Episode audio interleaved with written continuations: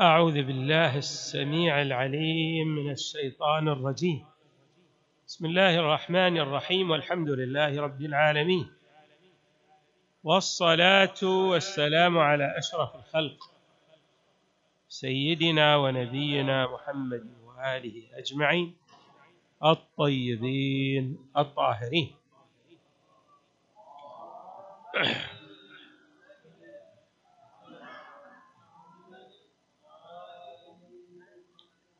قال الله تعالى في القرآن الكريم يا أيها الذين آمنوا لا تأكلوا أموالكم بينكم بالباطل إلا أن تكون تجارة عن تراض منكم ولا تقتلوا أنفسكم إن الله كان بكم رحيم. صدق الله العلي العظيم.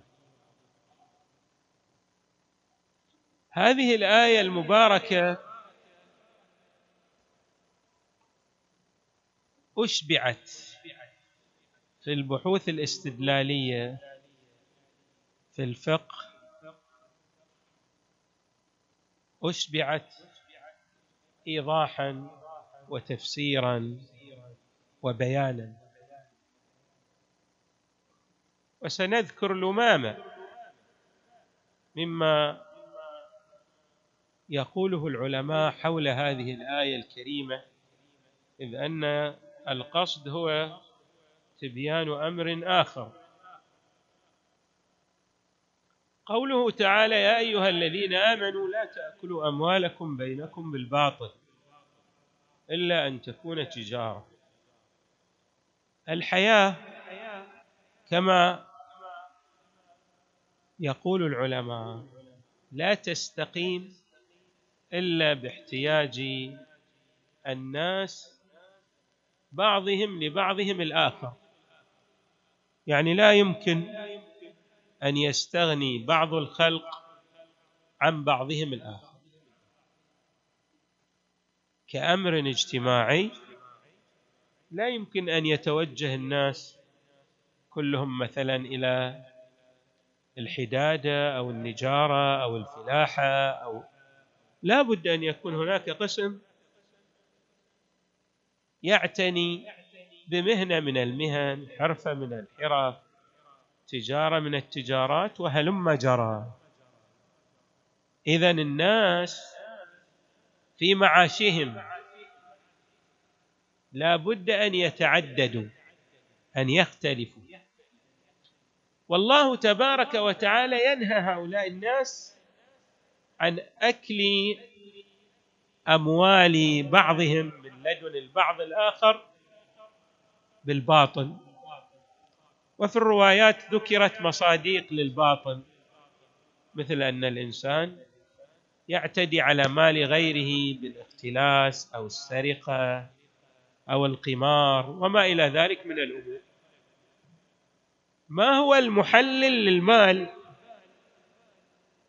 الله تبارك وتعالى يقول إن المحلل للمال أن يكون على وفق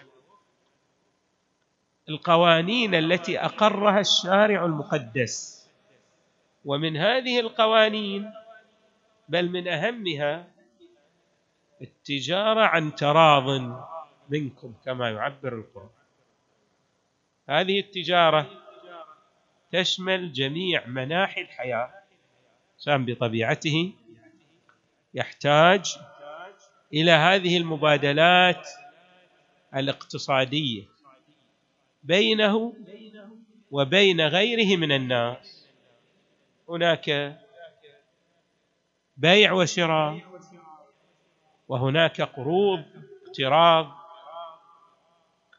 وهناك راهن وهناك اجاره وهلم جرى من أبواب المعاملات التي يحتاج الناس فيها إلى إبرام العقود والمعاملات.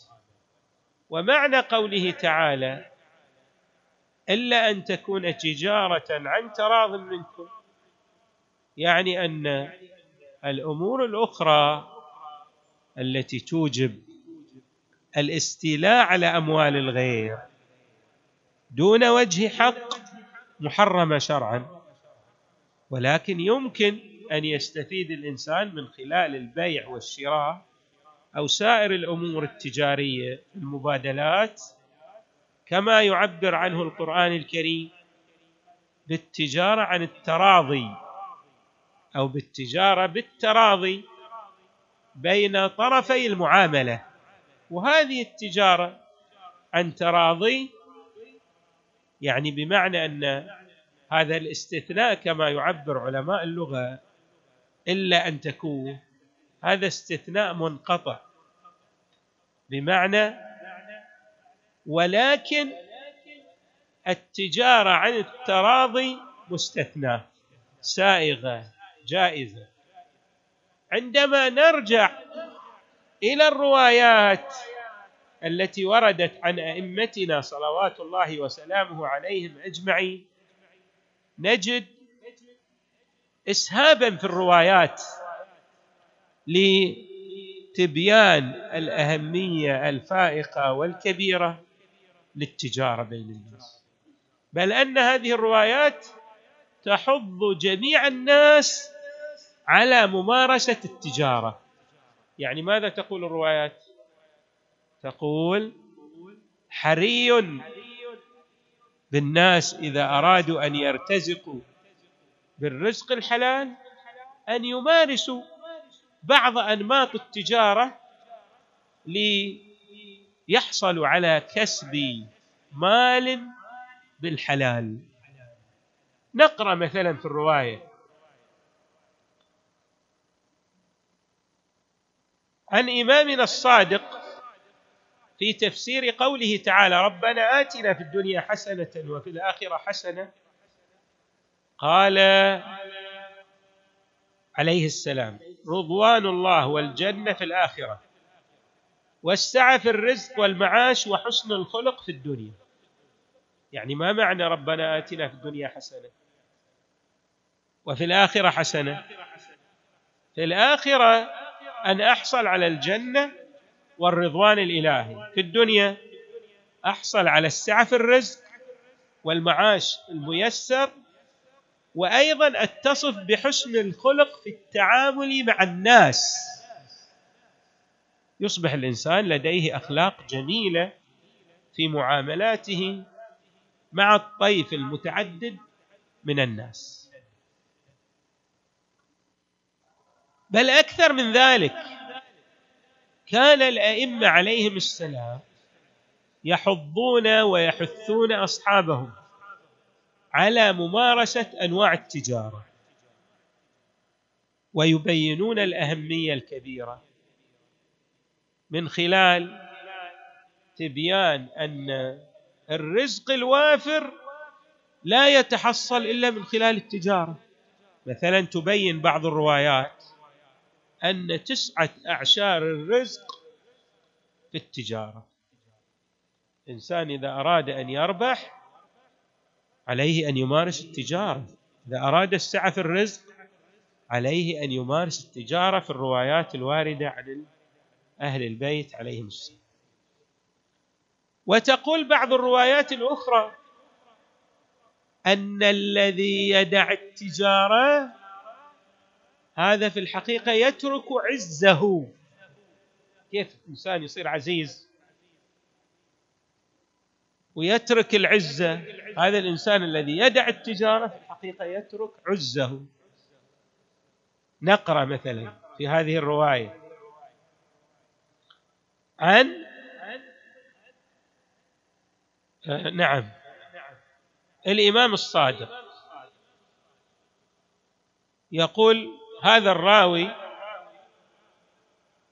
وهو المعلى بن خنيس يقول تأخرت عن السوق يعني تركت ممارسة التجارة البيع والشراء. فرآني الإمام الصادق عليه السلام فقال اغدو إلى عزك اذهب إلى السوق ومارس التجارة. لأن في ذلك العز ما تحتاج إلى الناس بممارسة التجارة بل تصبح بدل أن تكون كلا على غيرك تصبح يد يدك يد عطاء. بدل أن تأخذ تبدأ تعطي الناس. أيضا رواية أخرى عن الإمام عليه السلام قال تسعة أعشار الرزق في التجارة. يعني ليش الروايات تعبر بأن تسعة أعشار الرزق في التجارة؟ لأن في مسألة البيع والشراء والمبادلات الاقتصادية الإنسان يتعلم خصوصا إذا كان من الناس الذين يتصفون بالصدق والأمانة. والسماحة. تجارة لها شروط. من أهمها الأخلاق الحسنة والصدق وأن يكون الإنسان سمحا. يعني مثلا يقبل أن يربح القليل. إذا كان يتصف بالسماحة تجد أن الله تبارك وتعالى يضاعف له في رزقه ويغدق عليه من نعمه. وهذا من المجربات. إحنا رأينا في حياتنا اشخاصا كانوا يعني كما نعبر على قد حالهم لكن مارسوا التجارة واتصفوا بالأمانة. كانوا يعني الناس يتعاملون معهم يتعاملون وإياهم ويرون أن هؤلاء الناس يمثلون منتهى الأمانة. لا يمكن وصدق في الحديث ما يمكن يعني باصطلاحنا يمغمغ في الحديث وياك هؤلاء يوم ورا يوم الناس يعطونهم الأموال ويجعلونهم شركاء في أموالهم. تتسع تجارتهم ويبارك الله لهم في تلك التجارة. طبعا روايات كثيرة جاءت لتتحدث عن أن تسعة أعشار الرزق في التجارة. من هذه الروايات مثلا رواية هذه الرواية عن رسول الله صلى الله عليه وآله. البركة عشرة أجزاء تسعة أعشارها في التجارة. تسعة أعشارها في التجارة. نعم.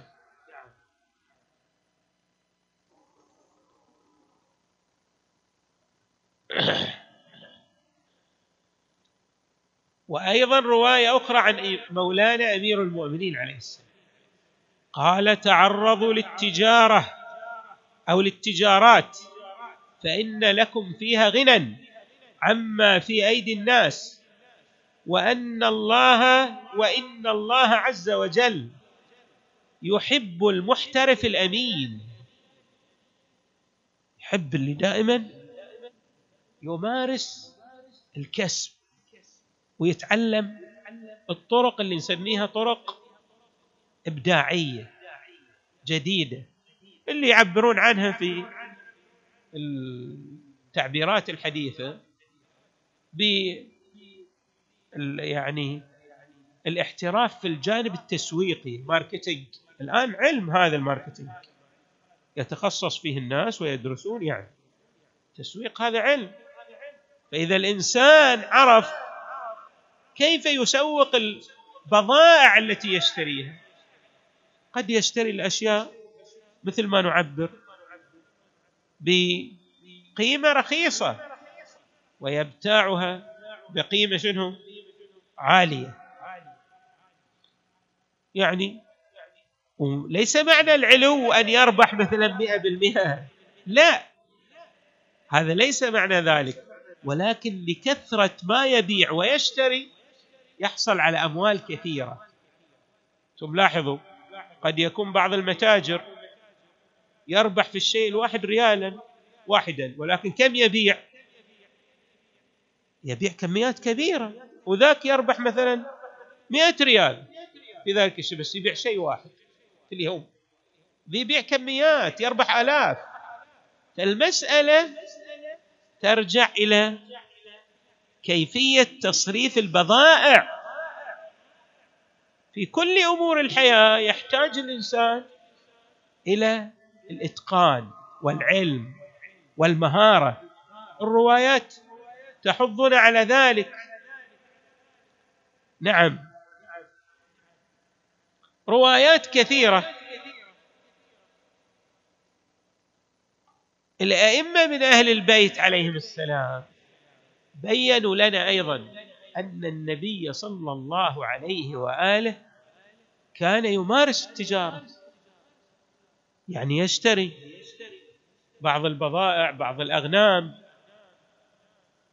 بل قد يعطي بعض الأموال البسيطة التي كانت تتوافر لديه لبعض أصحابه الموثوقين لديه وهؤلاء يبيعون ويشترون بتلك الأموال البسيطة ويأتون بالربح إلى رسول الله صلى الله عليه وآله. نعم. في الرواية أيضا من طلب التجارة استغنى عن الناس. قلت وإن كان معيلا؟ يعني عنده عيال كثيرين. بعض الناس عنده عائلة كبيرة وضخمة. قال وإن كان معيلا. الله يفتح له أبواب الرزق بواسطة ممارسة التجارة.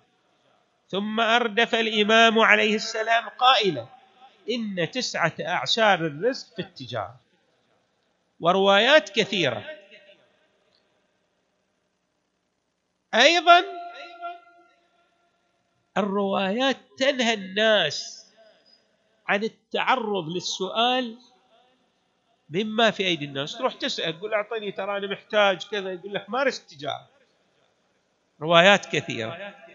من أروع هذه الروايات رواية شخص يعني أراد أن يستعطي من النبي صلى الله عليه وآله وكان النبي يتحدث للصحابة. فلما رآه النبي صلى الله عليه وآله قال من استغنى أغناه الله ومن طلبنا أعطيناه. فقال كأن هذا يعنيني.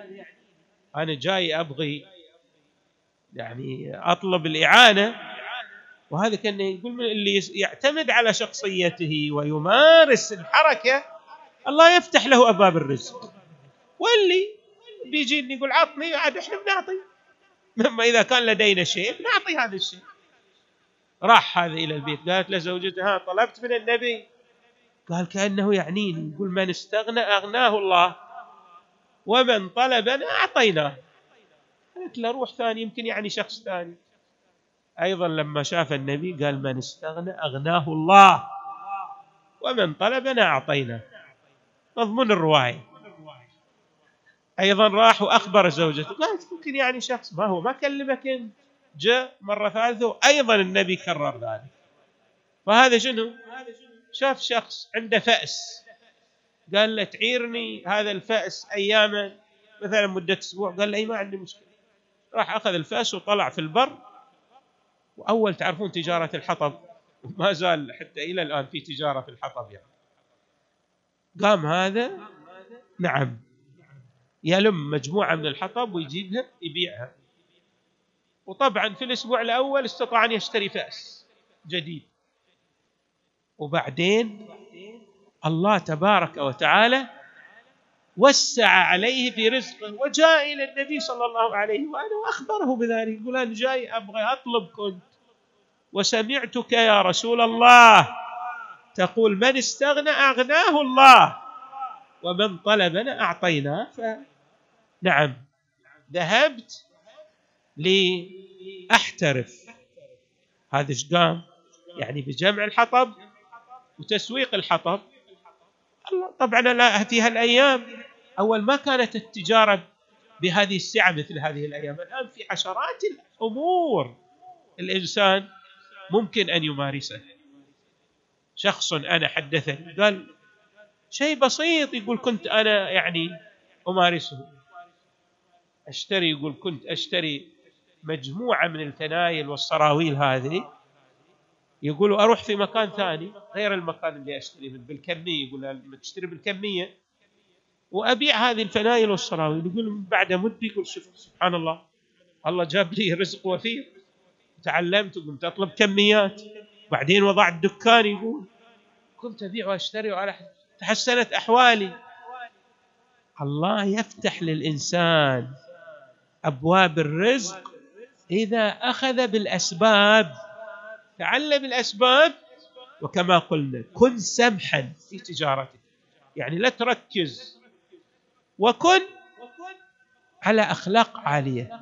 أيضا الروايات تحض الإنسان على التعامل المرن والأخلاق السمحة في تجارته. نعم. تعرضوا يقول أمير المؤمنين عليه السلام التجارة فإن فيها غنى لكم عما في أيدي الناس.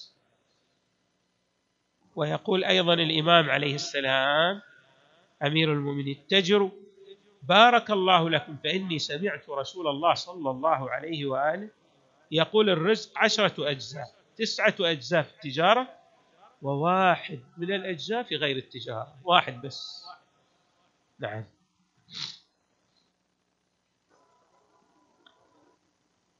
بل أكثر من ذلك قد تتعجبوا بعض الناس يقول أنا عندي أموال كثيرة لا ما أحتاج اني اتاجر يقول له الإمام لا ضروري تتاجر. حتى لو كان عندك أموال كثيرة.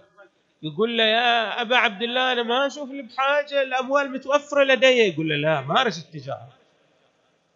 وأفض مما أفاضه الله عليك. أكثر من ذلك. في بعض الروايات أن الذي يترك التجارة يذهب جزء من عقله.